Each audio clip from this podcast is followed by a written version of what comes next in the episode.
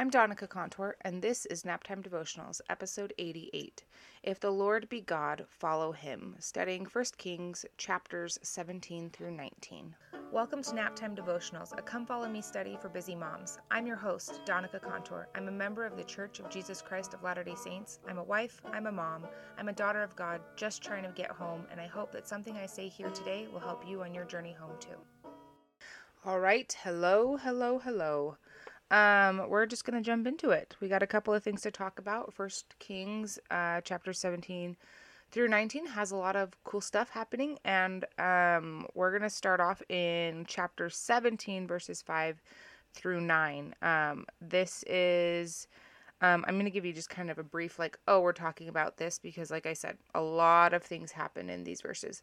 So, this is Elijah. He's hanging out by the brook. The ravens are bringing him food, right? And in these verses, um, basically that stops happening as well.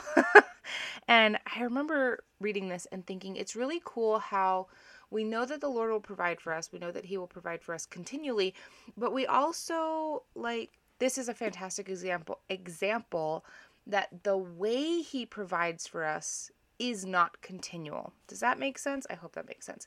So in this case, like with Elijah, right? He was drinking from this brook, and then he had um, some ravens bringing him basically some bread and meat.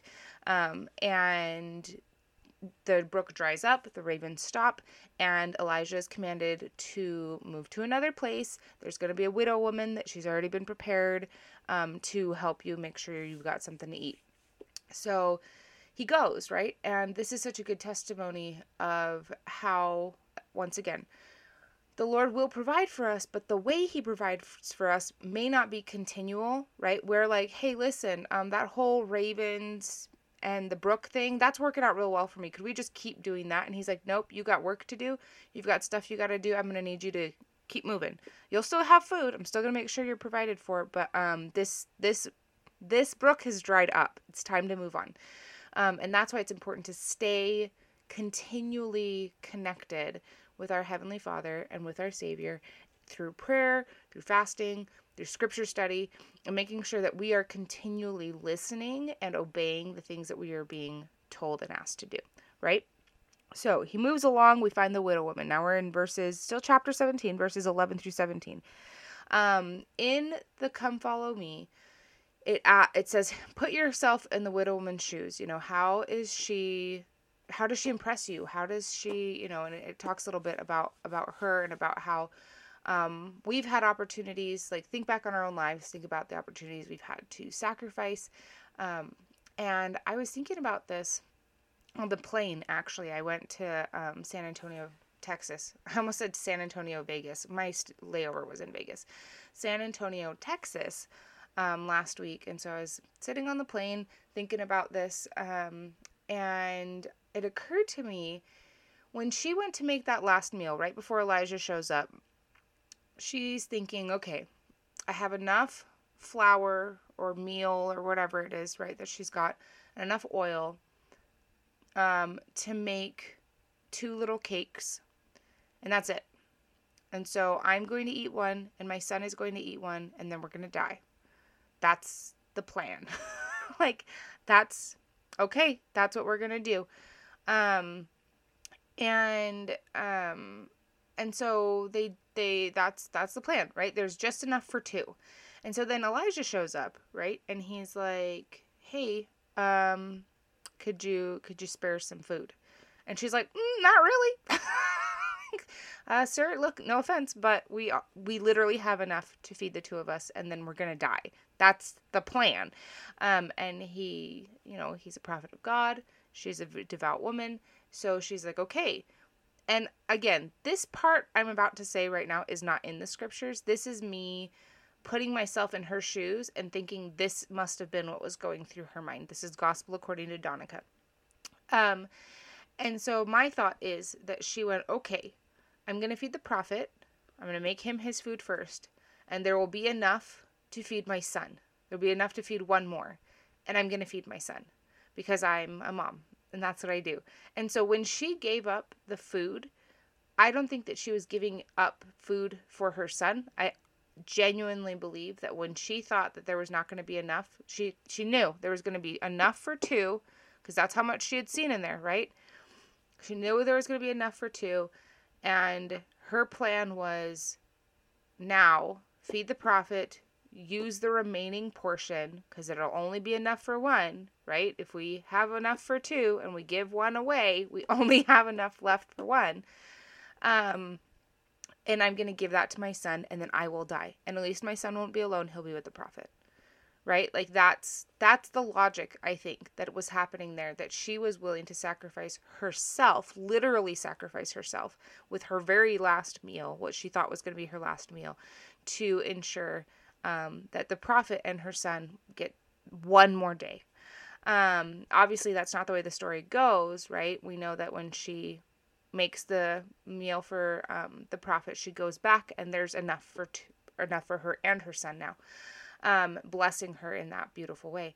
And I just think how many times have we kind of made the mom move, right? Where we're like, okay, I'm gonna sacrifice this thing, in because I feel like that's what God wants me to do. It's going to keep my kids on the right course. And we live in a world, and I'm not, I, I want to be tender about the way that I say this. We live in a world that's very much like, Mom, you deserve it. You do what you want. Forget the kids. Da da da da da. Right? Um, and I and again, not to like you don't need to be this self-sacrificing martyr 24 7 to the point where you're neglecting yourself, you're neglecting your well being, your physical, mental health, all the things well being. I don't think that that's what Heavenly Father wants for us at all.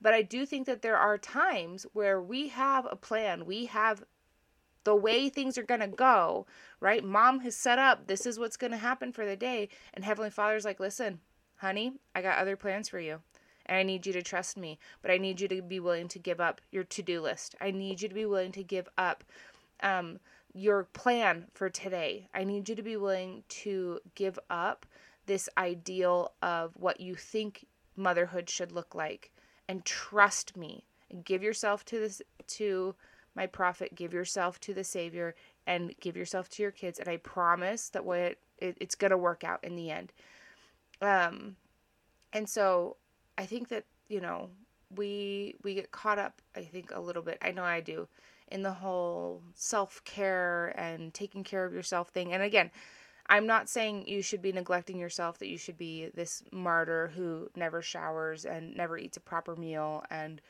is just spends all day cleaning because that's what society says you should do. I'm not saying that at all.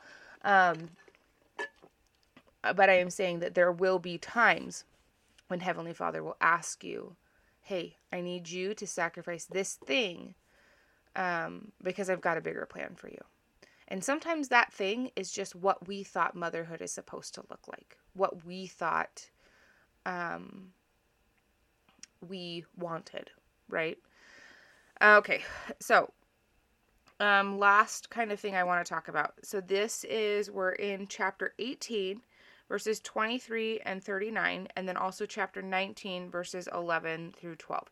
And we have these two kind of like um, examples. We have these two examples of communication, right? On the one hand, on the chapter 18 hand, um, we have the two bullocks on altars, right? And uh, Elijah comes in and he's like, hey, all right, you want to do this? Let's do this. You say that Baal is your God. Fantastic.